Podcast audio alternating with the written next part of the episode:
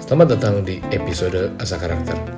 Dalam episode ini, saya akan berbicara mengenai sebuah tradisi atau metode kuno di Jepang yang bernama kintsugi. Kintsugi adalah sebuah cara untuk memperbaiki mangkuk atau keramik yang sudah rusak atau hancur.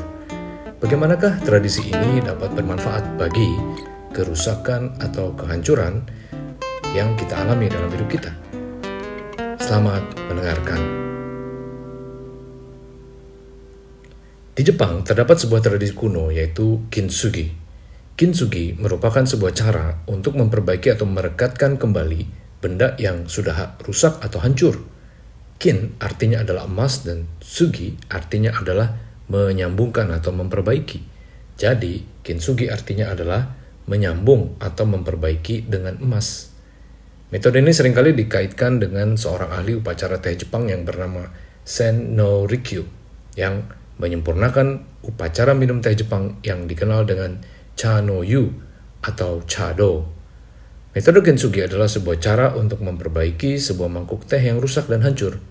Tujuannya adalah untuk dapat terus menggunakan mangkuk tersebut daripada membuangnya begitu saja.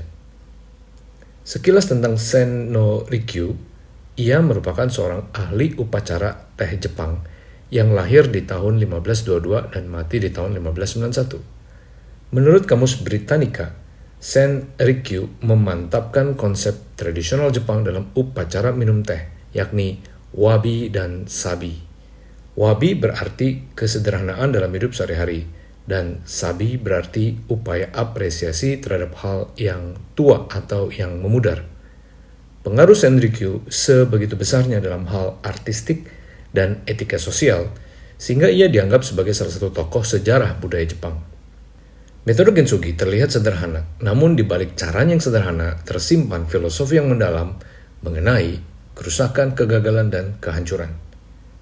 Kintsugi yang secara harafiah berarti emas dilakukan dengan cara merekatkan bagian mangkuk atau keramik yang rusak atau hancur, melekatkannya dengan cairan pernis Jepang bernama urushi, dan mencatnya dengan bubuk warna emas atau perak.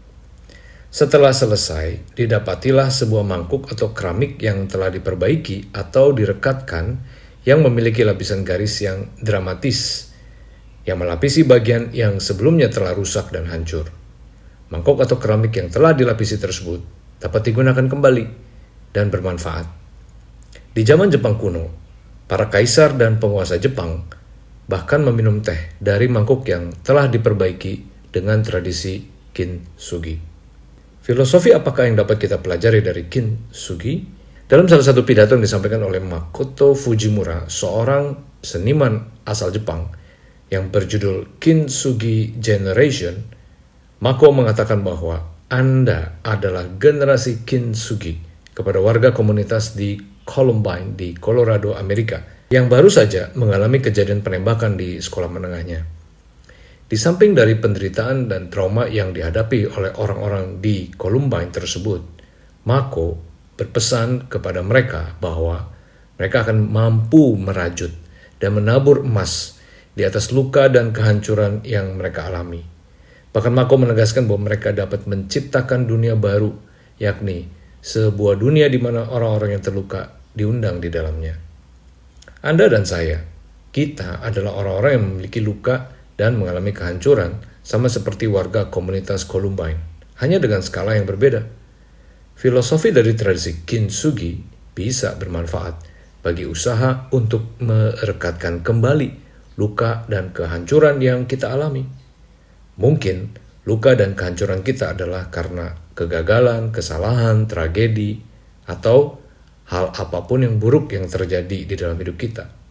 Pertanyaannya adalah, Bagaimanakah kita mampu merajut dan merangkai kembali luka dan kehancuran kita? Caranya adalah dengan melakukan karya cipta. Apakah maksudnya? Maksudnya adalah dengan mencipta, kita diarahkan untuk membuat sesuatu yang baru, bahkan dari sesuatu yang telah hancur sebelumnya. Hal ini disampaikan oleh Mako Fujimura yang mengatakan bahwa pada dasarnya kita manusia adalah pencipta sama seperti Tuhan Allah kita yang merupakan pencipta manusia. Kita mencipta karena Allah kita adalah pencipta. ketika kita mencipta menurut Mako, Tuhan Allah menunjukkan dirinya di dalam hidup kita. Jadi, pesan moral yang saya mau bagikan melalui tradisi kintsugi ini adalah jadilah aktif dan terus berkarya. Bahkan ketika diri Anda menginginkan untuk tidak melakukan apa-apa dan berhenti membuat karya cipta karena Anda telah merasa gagal dan bersalah.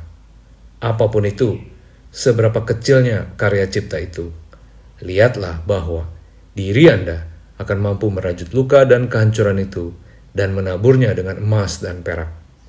Namun, tentu hal ini merupakan suatu usaha yang tidak mudah dan lambat. Tidak apa-apa. Nikmatilah proses merajut luka dan kehancuran Anda. Anda akan menemukan bahwa ada hal-hal yang baik di dalam kondisi tersebut. Hal ini mengingatkan saya akan sebuah ayat firman Tuhan di Roma 8 ayat 28 yang berbunyi, kita tahu sekarang bahwa Allah turut bekerja dalam segala sesuatu untuk mendatangkan kebaikan bagi mereka yang mengasihi dia, yaitu bagi mereka yang terpanggil sesuai dengan rencana Allah. Marilah kita tetap berkarya dan mencipta dengan kesadaran dan keyakinan terhadap Allah kita. Sadarilah dan yakinilah bahwa ia akan turut berkarya di dalam hidup kita, bahkan ketika kita mengalami kehancuran dan kerusakan. Berkaryalah, menciptalah dengan keyakinan dan menantikan bahwa Allah akan mendatangkan kebaikan di dalam keadaan hidup kita yang rusak dan hancur.